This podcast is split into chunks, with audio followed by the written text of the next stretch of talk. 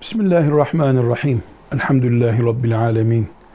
Ve salatu ve selamu ala Resulullah Muhammedin ve ala alihi ve sahbihi ecma'in. En güzel yemek duası hangisidir?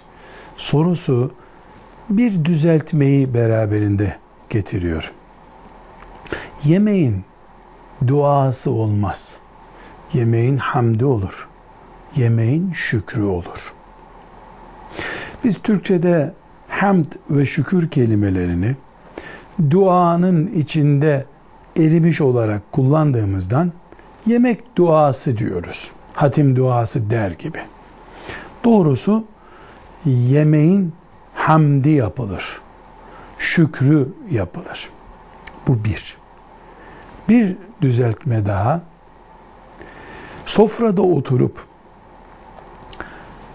tıka basa yedikten sonra yemek duası dediğimiz şey yani hamd ve şükür yapılacağı gibi bir ağaçtan koparılıp yenen bir incir de sofrada oturulup yenmediyse bile bir nimet olarak midemize inmiştir.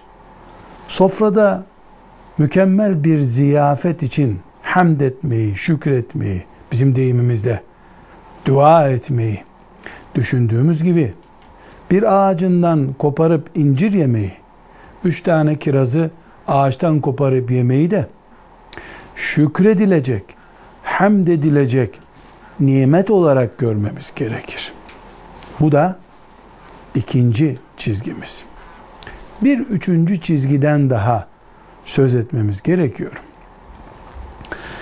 Bilhassa çocukların bulunduğu sofralarda ve umumen arkadaşlar arasında kurulan bir dost sofrasında, misafir sofralarında yemek bittikten sonra şöyle bir dua edelim. Ya da filan hoca efendi, filan salih zat dua etsin yemeğimizden sonra denir. El hak güzel bir şey. Bilmeyene öğretmek ve o nimetlerin etrafında toplanmayı bir vesile yapıp Rabbimizi anmaktır diyelim. Ama oradaki edebiyatlar asla hoş değildir. Nameli cümleler, cinaslı ifadeler, kelimelerin ardarda e, dizilmiş şekliyle kullanımları, işte devletimizin devamı, milletimizin ikamesi, sofralarımızın taşması, doyurması bunlar dua etmek için seçilmemesi gereken cümleler olmalıdır. Resulullah sallallahu aleyhi ve sellem Efendimizin yedikten sonra yaptığı dualar vardır. Ama buradaki yedikten sonranın altını çiziyorum. Misafir sofralarında kebaplar, baklavalar, çorbalar, ziyafetten sonra ona zaten nasip olmadı böyle şeyler. O nasibini ahirete bırakarak bu dünyadan gitti. Yani iki tane hurma yediler. Bir bardak su içtiler. Ola ola bir tas süt içti. Veya işte kurumuş etten tirit çorbası yapıldı da onu içti. Ondan sonra da şöyle dua etti. Elhamdülillah ellezî at'amena ve sekâna cealena minel muslimin. Tekrar ediyorum. Elhamdülillah sekâna ve cealena minel muslimin. Elhamdülillah ellezî at'amena ve sekâna ve cealena minel muslimin. Allah'a hamd olsun. Bizi doyurdu, içirdi ve Müslümanlardan yaptı. Bir benzer duası da var Efendimiz sallallahu aleyhi ve sellemin. Hemen hemen aynı. Elhamdülillah nicelerinin sığınacak bir evi yokken bize sığınacak yerler verdi, yedirdi, içirdi. Böyle dua etmiş.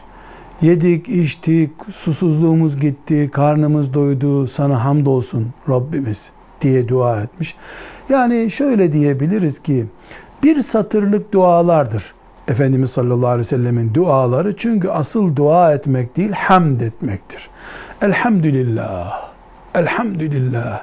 Yemekten sonra en güzel dua elhamdülillah'tır. Ama bir tas çorba içtikten sonra da elhamdülillah demek gerekir. Bir bardak su içtikten sonra dalından iki kiraz aldıktan sonra da. Dua için mükemmel ziyafet sofralarını beklemek çok abes. Çok abes. Her lokmamız, her yudumladığımız bir bardak suyumuz Rabbimize defalarca hamd etmeyi gerektirir. Şöyle yürekten gelen elhamdülillah Rabbim sana hamd olsun sözü en muhteşem duadır. Edebiyata gerek yok. Hurilerle, devlet duaları, şöyle dualar, merasim vari dualar, yemek duası olmamalıdır. Velhamdülillahi Rabbil Alemin.